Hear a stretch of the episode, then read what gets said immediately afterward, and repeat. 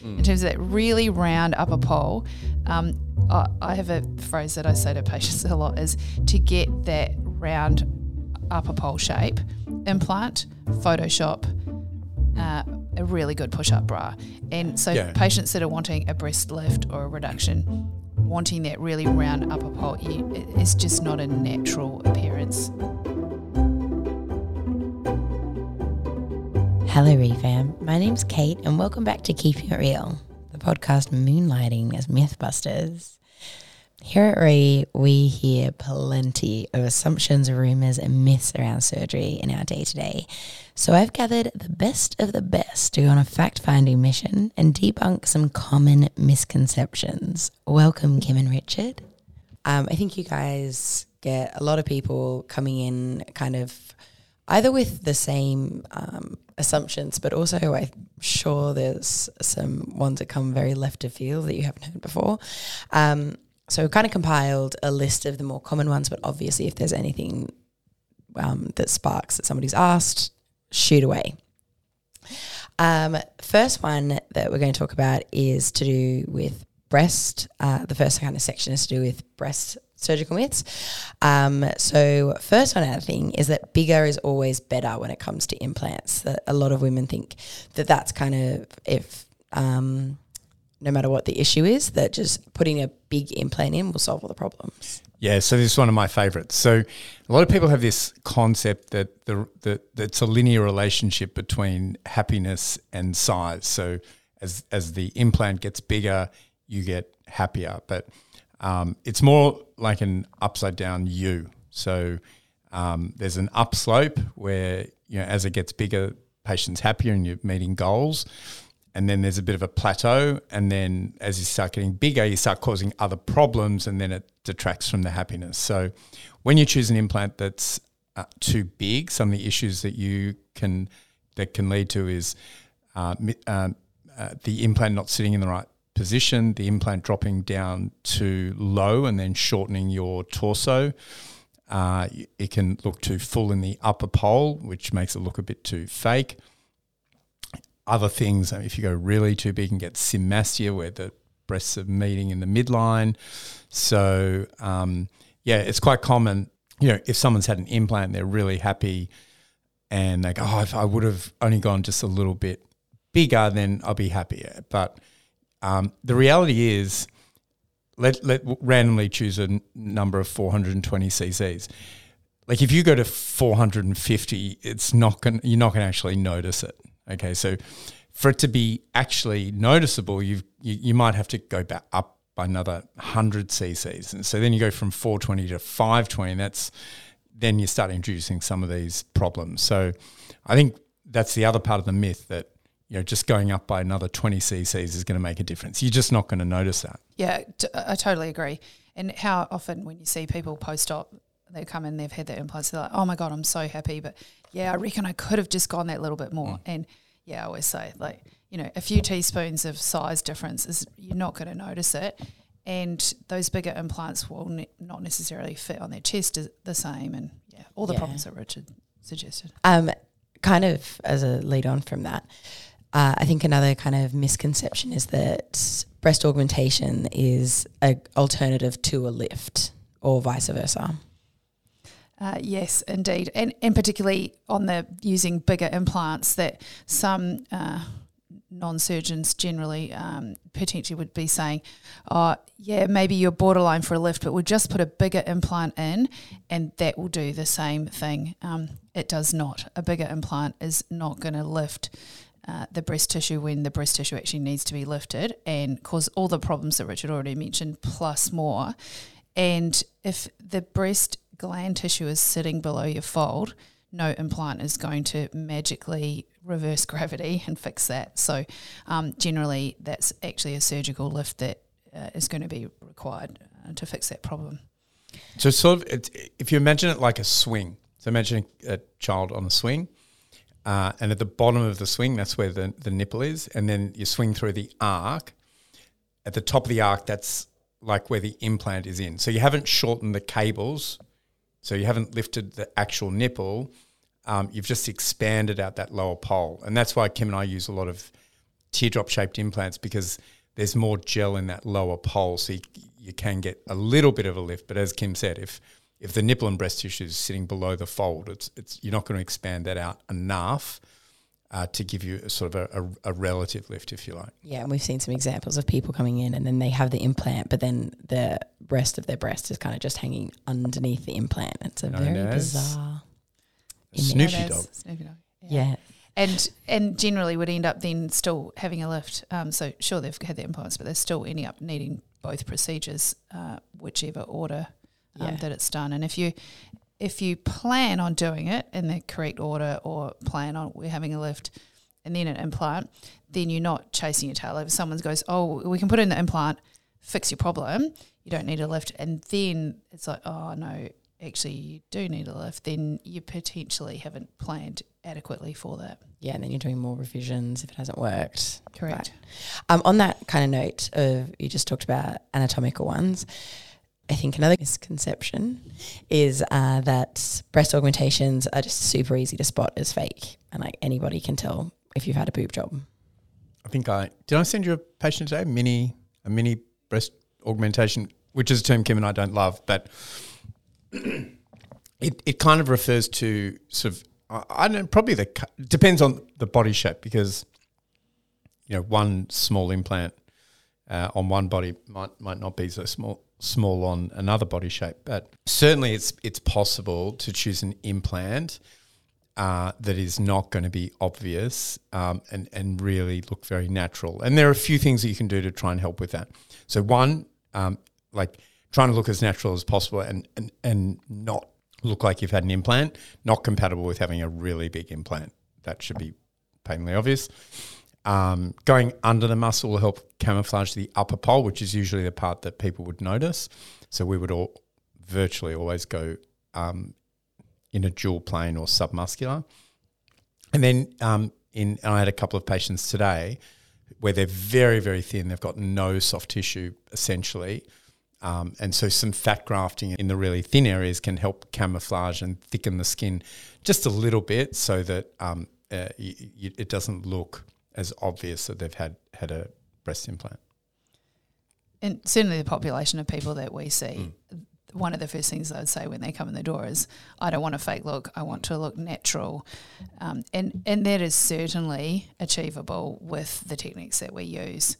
Um, and, you know, sometimes I walk down the street and you, you can't tell you, you shouldn't be able to tell a good breast augmentation from natural looking breast i feel like so like all my friends that have had it like you don't know. And you're like oh have you got a boob job? Like i don't think it's that same like 1960s bolt on. Uh, no no no. And and some a lot of that is the uh, some of that is from the implants. So the implants have have changed. So the uh, those implants used to be a lot of saline implants. And so they were overfilled. So it looked really like a water balloon, mm-hmm. and um, they used to always go over the muscle. So you know, in a very thin woman with a saline sac, like you could see the ripples and things like that. Uh, so a bit has changed in our technique. So dual plane, fat grafting, um, but then also the anatomic implants have, have helped with that. Yeah, so we can adjust the shape of the implant to fit the patient's chest because not yeah. everyone has a round shaped breast base. In weirdly, fact, weirdly, very uncommon. Not. But do you find uh, you have the conversation with patients where they say, "I want to be natural and be natural," and go, "Okay, no problems," and you choose an implant that's you know quite conservative, so and then you get in front of the Vectra and they go, could, could I just see the bigger? Yeah. like, or, but you wanted natural. Or you ask to see an image of what they think is a natural Yeah, yeah, that's the other one. it's like, Go right. yeah, no, that's, that's the least natural photo I've ever seen. Um, so, yeah, there is a bit of education in, mm. in terms of that really round upper pole. Um, I, I have a phrase that I say to patients a lot is to get that round upper pole shape implant, Photoshop, mm. uh, a really good push up bra. And so yeah. patients that are wanting a breast lift or a reduction, wanting that really round upper pole, you, it's just not a natural appearance any other way than using those um, techniques. Um, but but you you sort of raised a really good point, um, and and something that's that you know, we pride ourselves on, which is um, communicating with the patients and and understanding what they want to achieve. So you know, a patient will show us photos that you know we don't think looks natural, but they've said, "I want natural." But that's fine. Like we're not saying like you have to have natural. It's not a cookie. cut- We're not a cookie cutter practice. Like if you want to have that look, that's fine. But like we need to understand what you want to achieve. So And I like my terminology, that would yeah, be natural yeah. for me. No, no, no, think that's exactly, natural, then sure. Exactly. So, um, so we a lot of surgeons, I think, shy away from patients showing them photos, whereas I think we're both comfortable and prefer patients to say, "This is what I want to achieve," and we can either say, "Look, that's possible," it's not possible, but. Um, but uh, you know, seeing what someone thinks is natural or is big, uh, or what they want, what Yeah. they want, and Yeah. yeah. there are times, as you said, you can just be like, um, they're like, we just can't do that. Like all the swimwear brands, like they just take the photos with push up bras under it and then Photoshop out the push up bra. Right. And then everyone's like, but she looks like that in a bikini. It's like, oh, she busted. doesn't. Yeah. All right. Next section, I'm going to go into more um, liposuction themed myths. Um, so if somebody came in for liposuction, that would help trigger weight loss in other areas. I, uh, yeah, that is a, a absolutely myth busted as well. So, um, Busted. on my live last night. So, you know, we talk a lot about weight, and um, that the surgery we do is not for weight loss. And um, you know, people come in and go, "Oh, can't I just have a little bit of this, whether it's liposuction or tummy tuck, or and then I'll be able to lose more weight afterwards." Um, definitely having some liposuction is not going to help in any way um, trigger any further weight loss, or if if you're significantly overweight, it's not going to you know, touch the sides. Conversely, having liposuction can make you gain weight elsewhere. Yeah, that's also probably busted. I mean, if you put on weight, you put on weight. And the areas where we've taken, I think we've gone over this many, many times, but you're born with a certain number of fat cells. So fat cells um, just um, uh, expand and contract. So you're not increasing the number. The only way to decrease the number is to do liposuction or you know, tummy tuck or whatever, where you're actually removing fat cells. So um, it's not going to make you put weight on in other areas. Like if you put weight on, you- you've just put weight on. Um, where we've removed fat cells, you've got fewer fat cells, so you're going to put less weight on in those areas because there's less areas to deposit it. Um, but it it's not actually going to the the liposuction is not the trigger for gaining weight in other areas. So Yeah. It's not like And you like blow in and it squeezes out the other no, And, and that's the other thing you see in patients that have had areas of liposuction overdone. Um, so yeah, if you can imagine a stomach, and I think um, a celebrity, Tara Tara Reid, I think had her abdomen like super super liposuction. and so you can see all the wrinkling of the skin. If she was to put on weight, it's not going to go in that area because it's not a single fat cell left there. So her thighs and whatever parts that haven't had liposuction are going to expand. But yeah, it's not because of the, of Yeah, the it's not caused by liposuction. Correct. It's caused by cake. Um, so another one is that liposuction seen as the easy way out, uh, and that you can just suck out every single fat cell and you're good as rain for days, for days, forever. Yeah, no, liposuction is not a weight loss tool. I can't say that more times than can I say it again? go on. Yeah. Liposuction is not a weight loss tool. Um, and then, kind of on that vein, obviously, is surgery can be an alternative to weight loss. I guess that's all right. Let's move on. You can answer that one. um, okay, so we've got um, abdominoplasty section. So uh, one that kind of comes up a lot if you do Google abdominoplasties and tummy tucks is a fleur de lis. Do you Yep. want to break down what that is and Oh, why it's not great?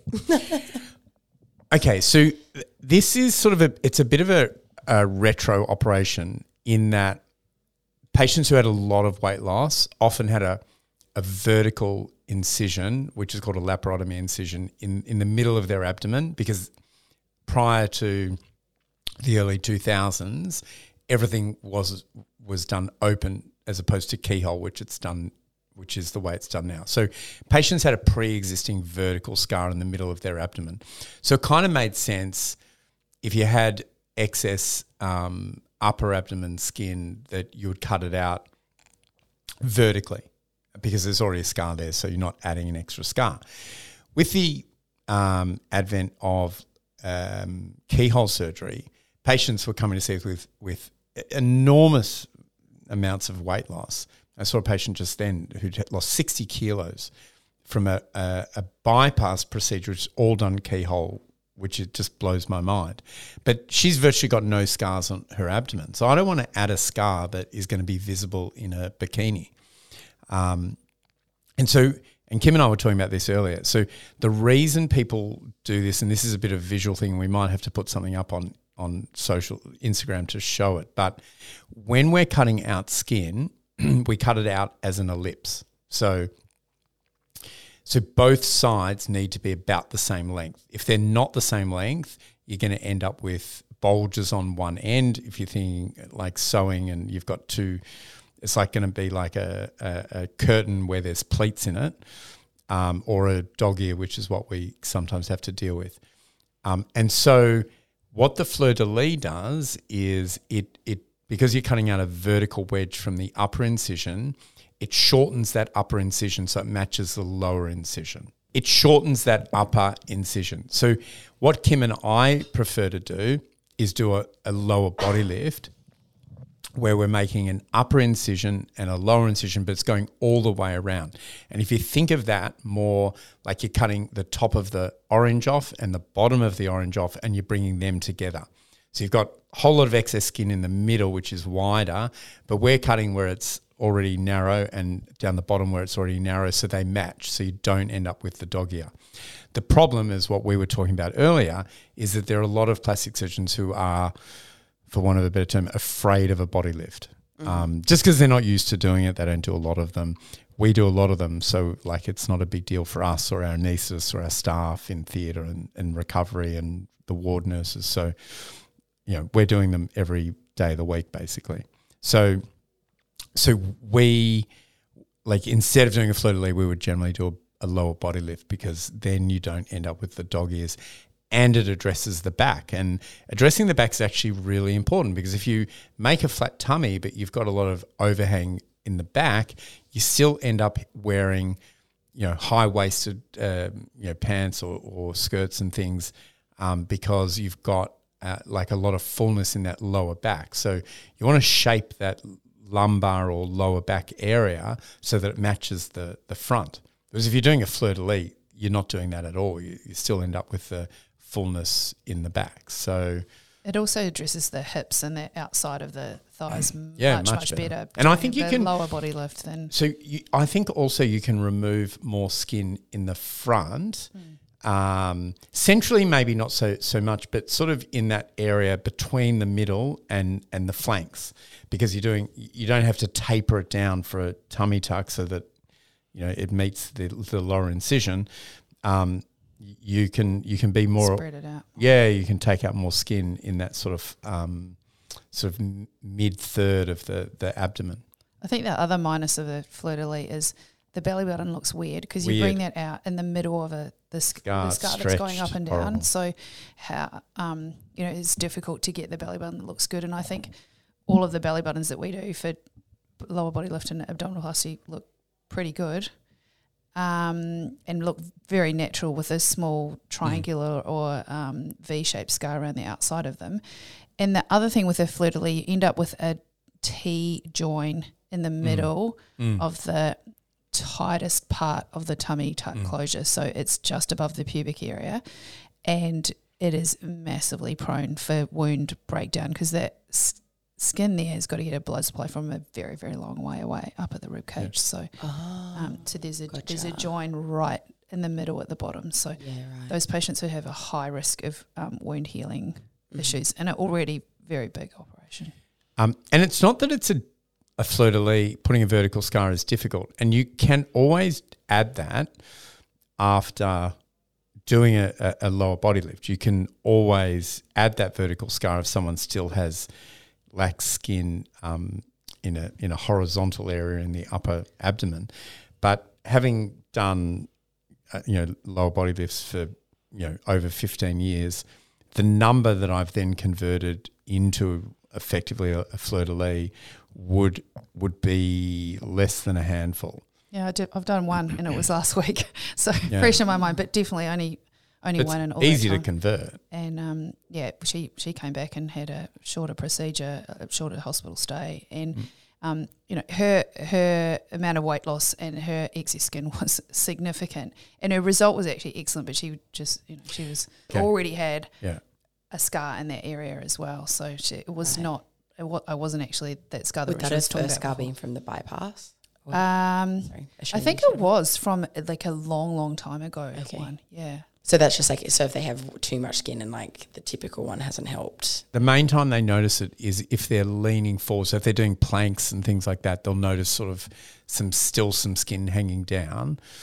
Um, and th- but then you're in a position where you can have a discussion. Go, okay, well, you look great in clothes. You look great standing up. When you're doing a plank, which not many people are actually seeing, we can fix that. But then you've got a scar, and then the um, and I've got a great patient who's a great example of that. And we had a number of conversations. She looks unbelievable in a two piece bikini, but she's if she leans forward, she's got some loose skin. I said, well, I can cut that skin out, but you're going to have a vertical scar, and then you're not wearing a two piece bikini. So that's the trade off. You, know, you you can't wear the She two. can still wear a two piece bikini. She could. No, no. scar. Sorry, sorry. She can wear it, but can't wear a two-piece out and bikini. proud with the extra No, scar. She can't wear a two piece bikini and not see a scar. Yeah. Sorry. Correct. I stand corrected. All right. On that note, we just kind of talked about belly buttons. Um, um, kind of miscon well, not even misconception, but I think a lot of people are confused at where the belly button comes from, where it goes, what happens to the belly button in a tummy tuck. It's magic. Um, it's your belly button. So uh, usually for these patients that are having these surgeries, there's excess skin over the top of the belly button, so it's hooded and it's difficult to see. With significant weight loss, it's in a deep, deep hole. So we cut. Uh, around the outside of that and then remove the skin that's all around the outside of the belly button stays connected as a little stalk to the abdominal muscles and tissues underneath and the way I like to describe it is the top part of the tummy that we're leaving behind that joins up and that scar across the bottom is like a crop top. And you're stretching that down. Ooh, I like and, that. Uh, yeah. All right, Thanks. good. It's uh yeah, I'm demonstrating it of course right now. So you pull that di- down and stitch it up at the bottom and then make a new hole to pull out the old belly button. Um, and so the the appearance is different. It's much more aesthetic um, with a not a round hole. Um, Google uh, abdominoplasty ugly belly buttons, and there are, but there are like you can. It's a, the only scar, as Richard was saying, in a, in a bikini. The only scar that you can potentially see is that one around the outside side of the belly button. So if it's a big circle that's two centimeters beyond where the belly button is, it is an absolute telltale sign of what surgery they've had done. Um, the scars that we make generally, he, once they're healed, they actually sit almost inside the belly button. Yeah, you really can't notice them on our patients. Yeah, Mm. you have to point it out when I'm showing patients photos of what they're potentially going to look like and say, this is the scar that you'll see with a bikini on. So in the massive weight loss patients where you get that big hooding over the old belly button. Mm. So I, I I've started calling that a sad belly button. Oh. And I draw the little sad it's a sad face. Insert sad face emoji. We also uh, had actually one recently when we were talking about the postpartum muscle repair, um, and there were some comments that uh, women don't need surgery because it can be fixed. Uh, muscle separation can be fixed with planks and kind of just like normal ab work, and surgery is overkill. Well, um, it is a requirement to qualify for the item number to have tried some of those non-surgical treatments. So we would encourage all patients to try that. But uh, good luck. Uh, it's it's unlikely to bring together two muscles. It'll help strengthen strengthen the muscle, but it's not going to close the gap. I mean, the gap will either close naturally or or it won't. Uh, and I think we've discussed this before. The gap is a bit overrated in terms of how much it's contributing to the problem. The, the problem is the whole muscle wall is floppy and loose. So closing the gap is is just part of tightening up the whole um, abdominal wall. And and if you think about it, like uh, I like to describe it as like the reins on a horse. So if they're floppy, which the two muscles on either side of your belly button, the rectus muscles, when they're stretched and wide apart, it's like the reins on the horse being you know loose and floppy, and so you pull on them, and um, you know the horse can't feel it doesn't move. Whereas if we realign them and they're nice and and and straight, um, and then you engage your core, you, you get a lot better function functionality um, and and better sort of core strength. So you can build on your core strength a lot better. Whereas if the reins are all floppy or the muscles are all floppy, you know, you keep doing planks forever and a day and they're just they're not going to respond. So it doesn't add core strength, but it puts your muscles in a better functional position so that when you are doing your core exercises, you'll get more um, benefit out of it. Uh, and then finally, we just kind of got like post op ones. I think we have kind of gone over them before, but don't think can be said enough, really. Um, so for surgery, after surgery, you can lose too much weight, like after you've had a tummy tuck, and then you're gonna have to come back in and see us because you've gone too far the other way. Uh, well, potentially, yes. So, uh, ideally, you're doing the surgery when a patient is at or very close to their ideal weight, so they actually don't have a whole lot to lose. But if someone has had an abdominoplasty, for example, and they're still overweight, and then they lose a lot of weight, then yeah, there will still be some um, excess skin. Um, the same thing as if you have it at your perfect weight, you have your abdominoplasty, you put on weight or have another pregnancy, and then lose the weight and or have the baby, um, the skin is going to be um, stretched again. So it is ideal to have these surgeries once you've completed your family and once your weight's stable and you have control of it, so it's not going to be going up and down anymore. Um, a few kilo weight loss, weight gain up and down um, after surgery is not going to make a huge difference whatsoever, but significant changes definitely will. Not using drains is better after surgery.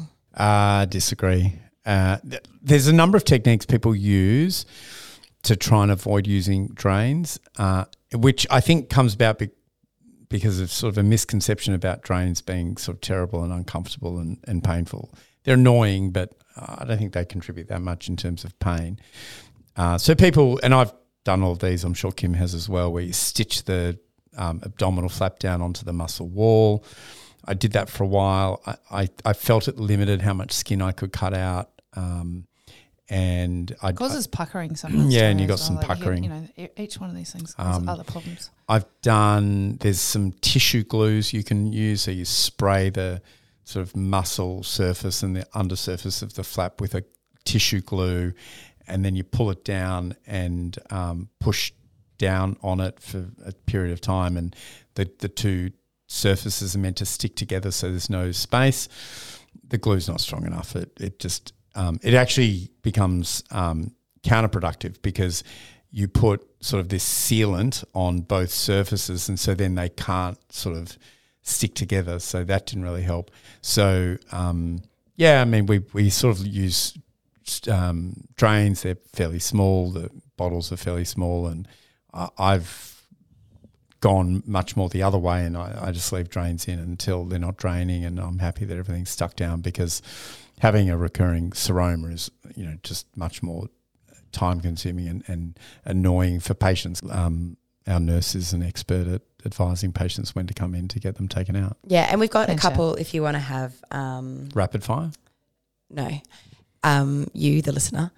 If y- you want to go back and go through, we've done some um, longer ones, which I don't think we really had the time for the nuance and research required. But um, on breast implant illness and on um, CoolSculpting, um, those two are really good episodes for. And then we also just have a like a rapid fire kind of question with uh, Kim and Richard where they go through just like do's and don'ts of surgery. So that should also help your journeys if you're due into the operating theatre room soon. Oops. If you liked this episode of Keeping It Real, please like and subscribe wherever you get your podcasts. And while you're there, why don't you have a flick through our past episodes? We'd love to hear your requests for future topics, so send your suggestions through to us on IG at Replastic Surgery. That's all for today, and we'll catch you next time for another peek into the world of plastic surgery.